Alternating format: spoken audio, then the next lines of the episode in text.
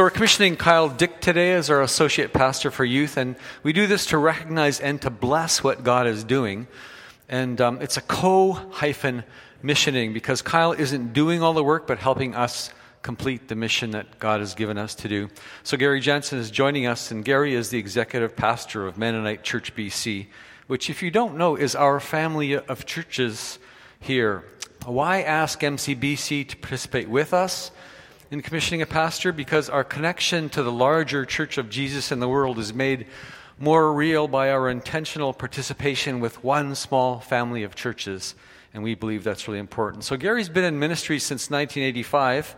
He and Diane spent some years in Botswana and then nearly 10 years as a pastor in small town Saskatchewan. And after that, 10 years in uh, Vancouver. Sherbrooke? Sherbrooke Mennonite. He's now in his 13th year as executive pastor of MCBC. And Gary is a Canucks fan, so that means he's smiling today. It's really good to be with you guys. I, I always enjoy coming here. I've been here a few times over the years. Um, and it's good to represent Mennonite Church BC. And it's always good to know Jeanette is here also as my coworker. And uh, yeah, that's uh, we've worked together for almost 13 years. You know, it's in our 13th year working together, and it's still working. Where is she? There we go. so I bring greetings in the name of Jesus Christ and in behalf of Mennonite Church British Columbia family of congregations. And you, as Crossroads Community Church, have called Kyle Dick to become your associate pastor. After careful consideration, Kyle has accepted your call as a call from God. And as executive minister of Mennonite Church BC, I am delighted to be here to commission Kyle uh, into this ministry in the name of our chief pastor, our Lord and Savior Jesus Christ. So I'm going to invite, invite Kyle and Ashley to come up at this time. There we go.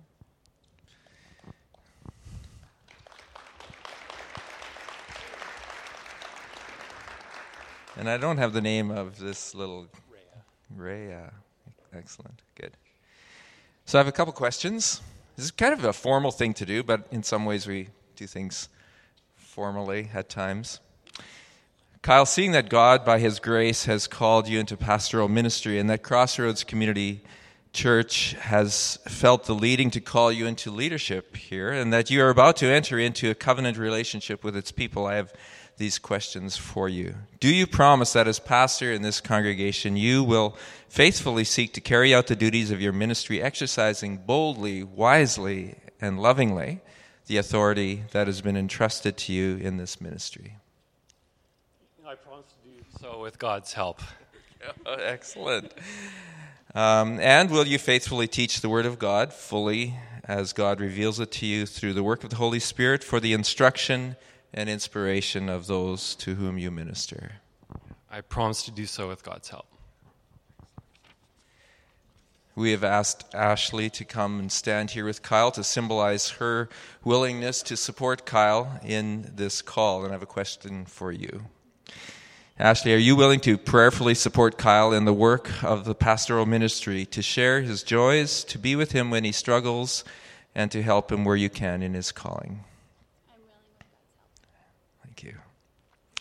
Christian friends and people of Crossroads Community Church, you have heard the commitment that's been made by Kyle in accepting the call to pastoral ministry in your congregation. Do you receive him as your pastor, and are you ready to give him your prayerful support? Do you promise to be co workers with him? And do you accept Kyle as one being sent by God to lead your congregation in the work of the church and of Christ in this place? If you're willing to enter into this covenant with Kyle, we're going to ask you to respond with the words that are on the screen. And why don't you stand to do so, please? Thank you. You may be seated.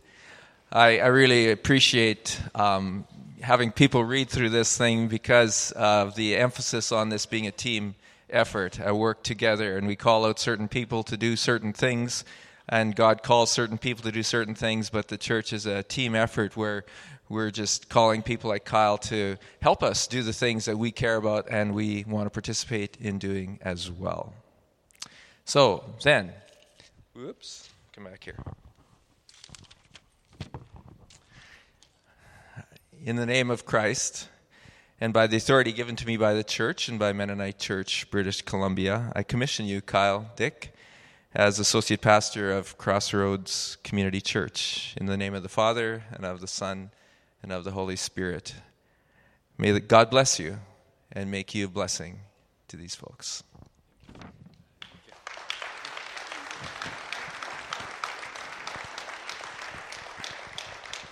We would like uh, people to come up and pray um, and uh, invite people on the leadership team, family, friends, uh, people maybe representing MCBC even. Um, and uh, that's my quiet call for Jeanette to come up and join the prayer. maybe others have come uh, as well, but people who'd like to come, use other people who may be involved in the ministry that Kyle is going to be doing here. Uh, just come up, surround Kyle and Ashley, and uh, lay hands on. And I'm going to give you the mic uh, to anybody who'd like to say a prayer, and then I have a prayer to close with. So. It's not a cold week or what. So we just spent five years in Ontario. Some of you know that. So this is deja vu for us. It wasn't a pleasant memory, um, but there you go, right? So my name is Len Helmerson. I'm the transitional pastor here. Crossroads is a church in transition. I want to talk about that today. Some of you have been asking for an update. That's what this is about today. So, transitional pastor has a particular role and particular goals. Change ahead. My job is to help you bring closure to one season of your community life, basically to help you say goodbye to the way things were and get ready to welcome a new season. So, where we are now is well, we had a starting point. It was last spring when Rob resigned that launched us into a process of transition, of saying goodbye to the way things were and moving into this unknown space, this in between land. Some people call this the neutral zone. And where I'm going today is to revisit the basics of transition itself and then talk about some specifics about where Crossroads is at in this process. So, to start, I'm going to read from Ecclesiastes chapter 3. For everything there's a season, and a time for every purpose under heaven time to be born and a time to die, a time to plant and a time to pluck up that which is planted, a time to kill and a time to heal, a time to break down and a time to build up, a time to weep and a time to laugh, a time to mourn and a time to dance, a time to cast away stones and a time to gather stones together. So the teacher in Ecclesiastes really only tells us one thing with these verses change is the only constant in life. And maybe there's another message that God is with us in all this mess. In other words, our starting point is that we're children of God. Why is that important? Well, because when we're in transition, we're letting go of something. In order to do that, we need stability somewhere and something that we can rely on. So, that anchor for us is our faith in Jesus. So, as we start out, remember the basic, most basic reality of transition is this transition is a paradox. It's a paradox. Because whenever we're trying to welcome something new at the very same time, we're letting go of something else. So, this um, transition map, second circle on our transition map, letting go. Don't get fixated on, on the map. I want you to see it. I'll walk through the rest uh, as we go today. So, of course, many of us run into trouble at this point. Why? Because no matter how much practice we have, seems like it's always hard to let go. We have some wisdom from Scripture here, like Isaiah 43, 9, 43 19. Behold, I'm doing a new thing. Now it springs forth. Do you not perceive it? I will make a way in the wilderness and rivers in the desert. And in the Psalms, David tells us to sing a new song unto the Lord. And here's the problem you can't sing a new song until you stop singing the old one. You can't say hello until you say goodbye. So, letting go, like the song says, if you've ever heard that old song, so easy to say, so hard to learn. And we all do this process, this letting go thing at our own speed. But the catch is this Letting go is really at the heart of the spiritual life. I talked about this in the summer. This is the short form today. So, even John the Baptist, who as a New Testament figure stood clearly between two worlds, between the old world of Torah and temple and the new world of grace, when it time to really, came time to really let go, he said this to his disciples Go and ask Jesus, Are you the one who is to come? Or do we wait for someone else? So, even for John, letting go of the world he knew was really hard. All these new teachings, the end of temple worship, moving from law to grace, it was tough. Why is letting go and welcoming change so hard for us? Well, first, because it requires patience. And not that many of us are good at waiting. It's not easy because in our now culture of instant gratification, waiting has become kind of a lost art. We don't live in the slow world of 1910 where the speed of a cart was the fastest way to travel. We live in the instant world of optic fiber and travel in a jet stream. And I don't want 3G anymore, I want 5G. And waiting as sacred space, that pregnant space where the Spirit is at work, has been almost lost. We have different personalities in transition, too. Action people want to get on with a job. Process people want more time for conversation and reflection.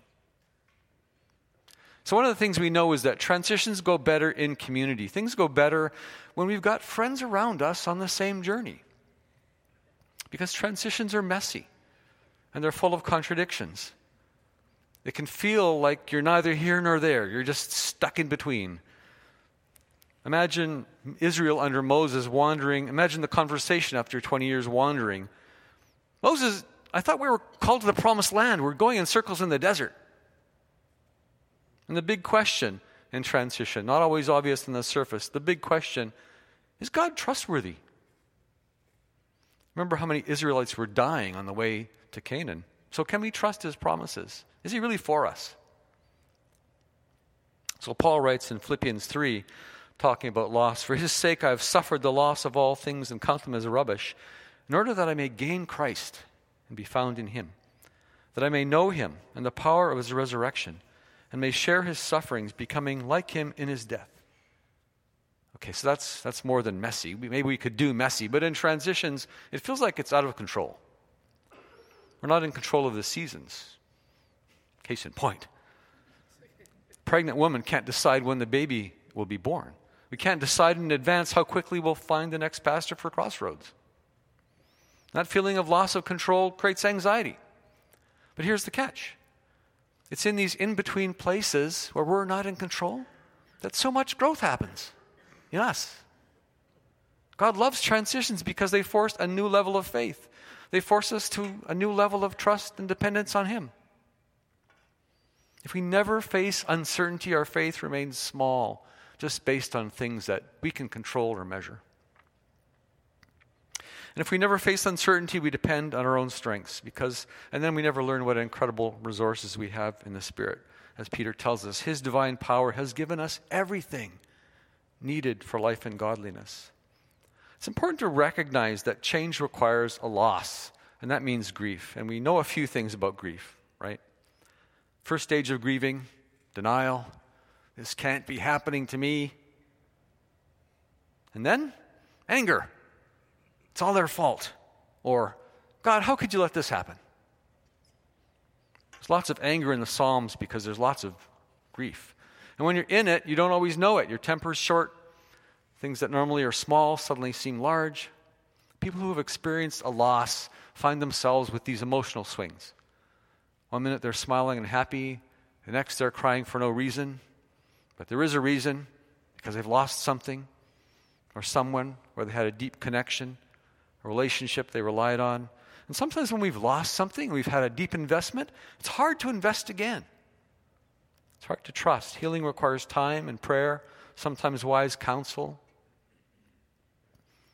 So, as leaders looking at our church, this all becomes part of an assessment process. How healthy are we as a church? And that becomes both a spiritual question and a structural one. So, this map again the larger middle circle, church health and vision, clarity. Spiritual question and a structural one. Why do we need structures? We need structures be, because we have important tasks that we need to know they're done. Setting up every Sunday, pastoral care, administrative work, bulletins, mailing lists, worship planning.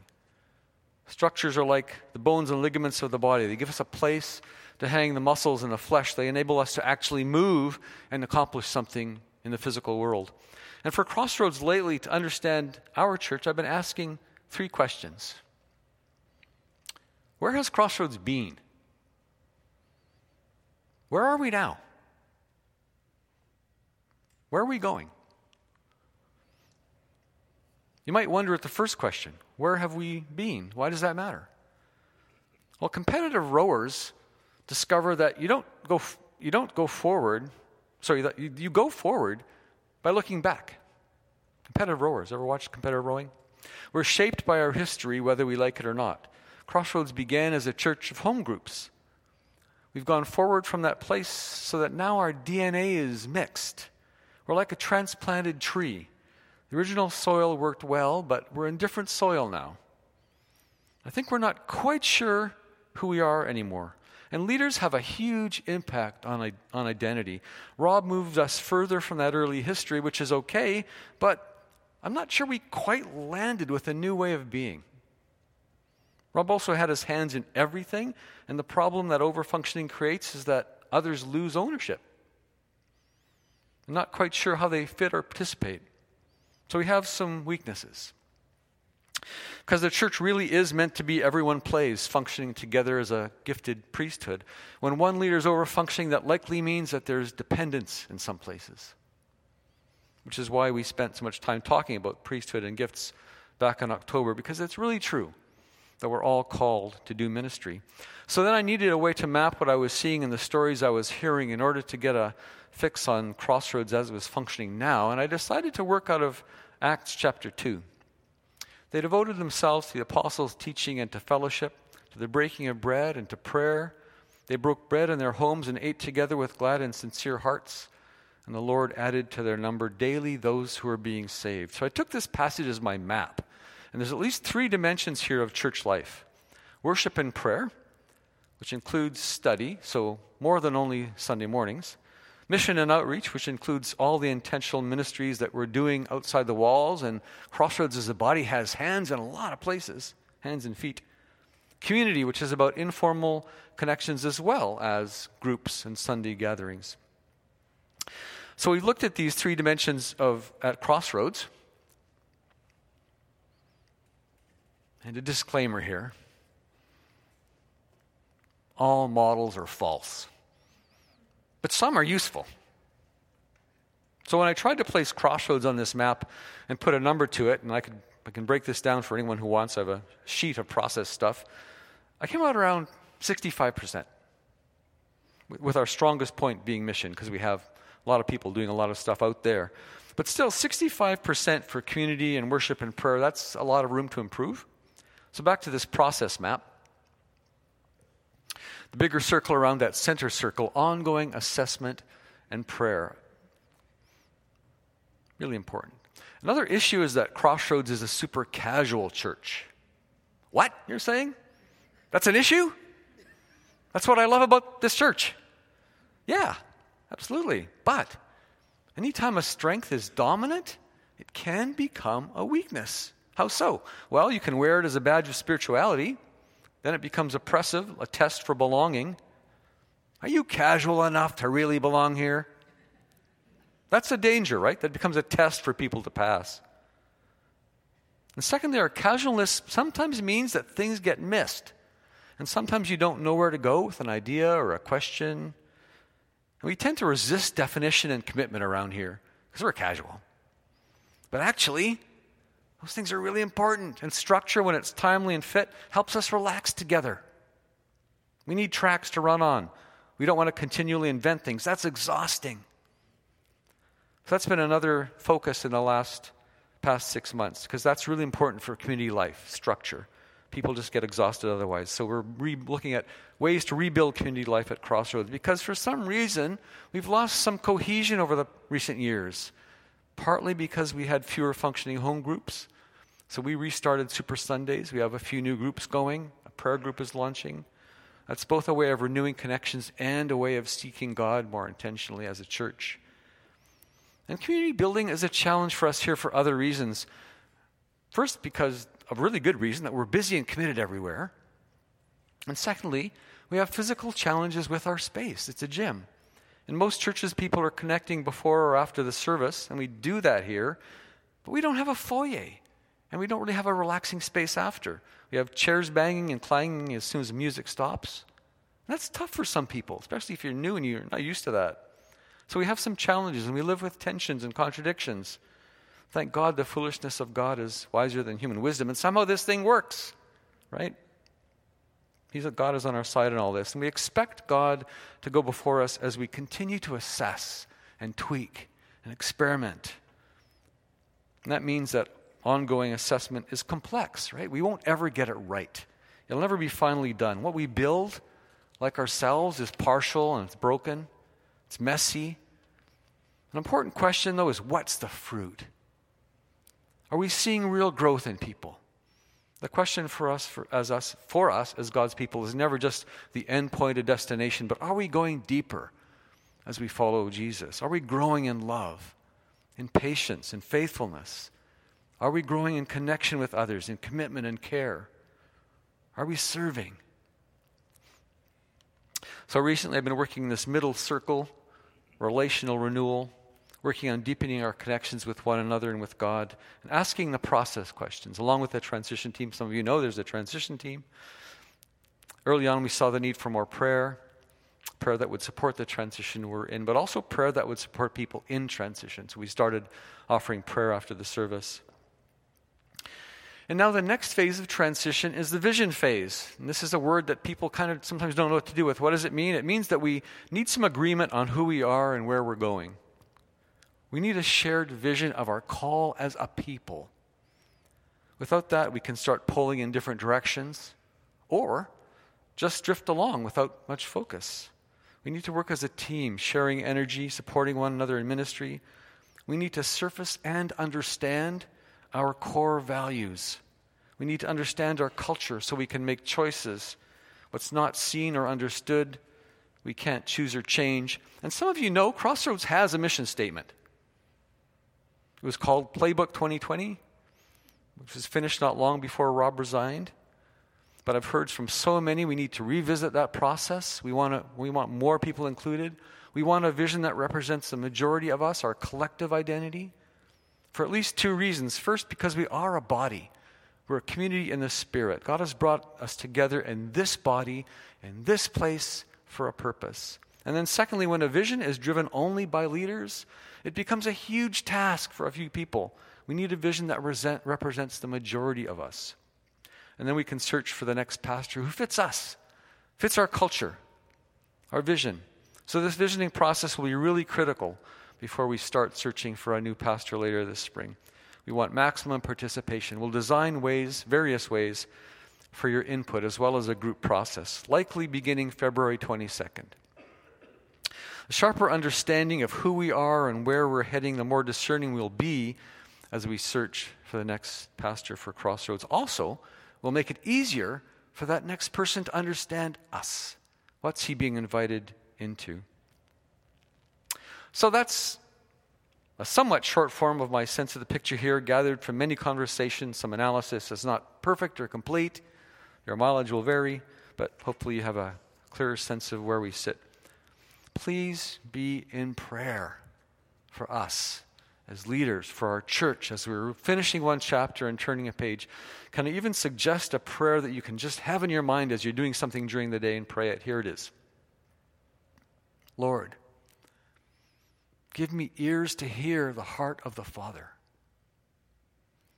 Give me eyes to see the beauty of his bride. And give me feet shod with the gospel of peace. Just three short lines. Give me ears to hear the heart of the Father. Give me eyes to see the beauty of his bride. Give me feet shod with the gospel of peace. Reserve February 22nd. We'll confirm that date as soon as we can. Let's pray.